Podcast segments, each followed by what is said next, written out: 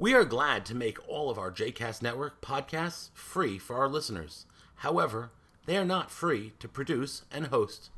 Please consider making a donation to JCast Network to help support our work by visiting jcastnetwork.org slash donate. Thanks for your support. You are listening to The Stender with Rabbi Michael Knopf, a JCast Network podcast. For more information about Rabbi Knopf, please visit mikeknopf.com. For more information about the other JCast Network podcasts and blogs, please visit jcastnetwork.org. People often ask me, Rabbi, what happens when we die? And the answer that uh, I frequently give, depending on the uh, emotional intensity of the situation, if it's a little bit less of an emotionally intense conversation, I might say something a little bit more glib, like, I don't know because I've never died and uh, haven't come back to tell the story, and I think neither has anybody else. But in truth, that's the reality is that we don't know for a fact what happens after we die, but we do have a very rich tradition in Judaism about what happens when we die. One of the most famous of those teachings is uh, from a rabbi named Rabbi Yaakov, Rabbi Jacob, in the Mishnah. He says the following Rabbi Yaakov Omer, Ha'olam hazeh domeh leprosdor, bifnei ha'olam haba. Hatken atzmech beprosdor, kadesh tikanes letraklin. Rabbi Yaakov liked to say, this world is like a corridor leading to the world to come. Prepare yourself in the corridor so as to be ready to enter the great reception hall. The world to come in this Mishnah and rabbinic thought is where we go, what happens after we die. We leave this world as it is and we go to Olam Haba, the world that is coming, the world that we are going to, the world that we are destined to. And in Rabbi Yaakov's formulation, he gives an analogy. He says that this world is like a foyer. This world is like a corridor before the world to come. The world to come is like the great reception hall, is the great banquet hall that we are all going to. Talking about death that way and talking about the afterlife that way, uh, I think uh, belies how we often talking, how we often talk about death and what happens to us after death. Because frequently we, we use language like pass away in death. We talk about death as a loss. You experienced a loss. But in Rabbi Yaakov's formulation, death is not a passing away, and death is not a loss. Death is transitioning, moving from one place to another place, from this room to the next room, from the antechamber to the banquet hall. If death isn't a loss, and death isn't a going away, if death is just a movement from one space to another space, then to paraphrase Luke Skywalker, Mark Hamill in the most recent Star Wars film, The Last Jedi, no one is ever really gone. When we die, we don't leave. When we, got, when we die, we don't go away. When we die, we are not lost. We're not really gone. When we die, we just move to another space. We move from the corridor to the great reception hall. If that's what death is, then it means in a profound way that those who've come before us, those who we remember today on Yizkor, are not removed from us. They're not distant from us.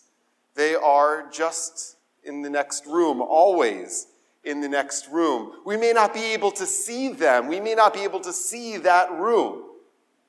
But nevertheless, they are there. The Talmud says that the, dif- the distance between this world and the world to come is a hair's breadth. A hair's breadth separates this world from the next world, this room from the next world.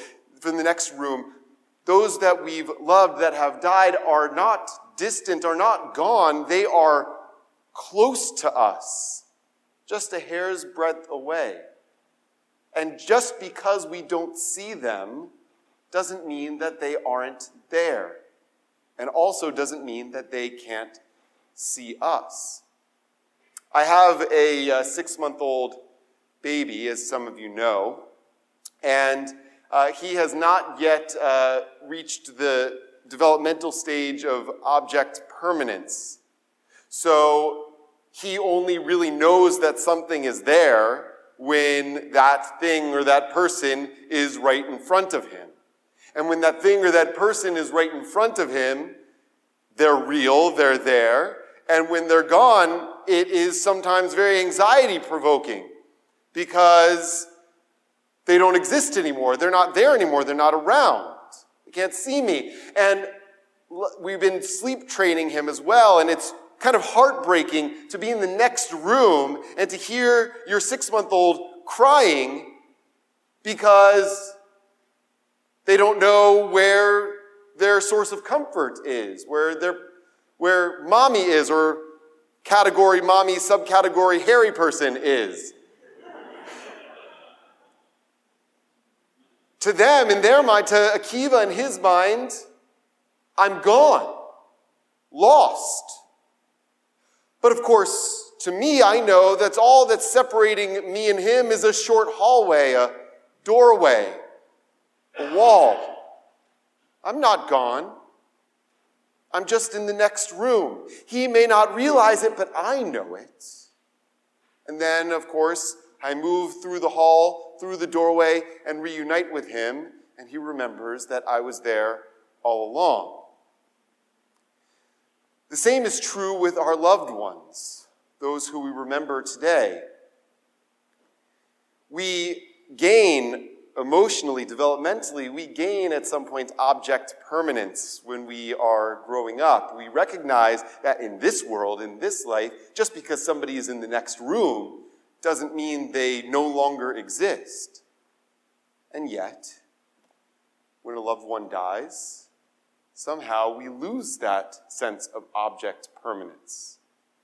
We think that just because we don't see them anymore, that they're not really there but no one is ever really gone. No one is ever really gone. Perhaps they are just in the next room, separated by, from us by a mere hair's breadth, although we can't see them.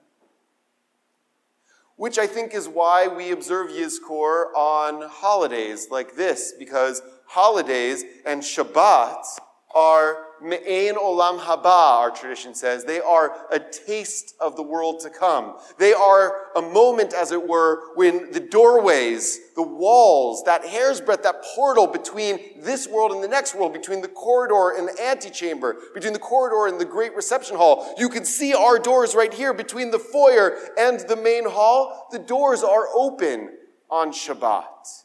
The doors are open on Yom Tov. And we have Yizkor these days because the distinction between this world and the next is removed at least just a little bit.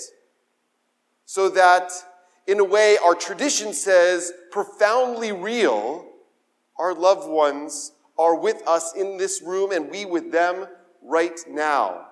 Ella mo'adei Adonai asher tikru'u otam b'mo'adam, as the Torah says about the holidays. These are the mo'adim of God. A mo'ed, which is the Hebrew term for holiday, has the root of edah in it. Edah is the term for gathering, for community. Elam Adonai. These are the times in which God gathers with us and we with God. And as far as we gather with God and God gathers with us, that means we are united in this moment with all that is, with all that was, and all that will be. Holidays, Shabbat are eternal moments, the moments in which the doors open between the corridor and the great reception hall. And we are reunited and present with those who, on a routine basis we might perceive as being gone, and today we realize that no one is ever truly gone. As we recite Yizkor, I want to invite you, I want to offer to you Rabbi Yaakov's teaching about the distinction between this world and the world to come as a gift to hold on to, both for this moment and in moments in which we aren't gathered here specifically to remember and to reflect. Because the truth is, all that separates us from our loved ones who have come before is a hair's breadth.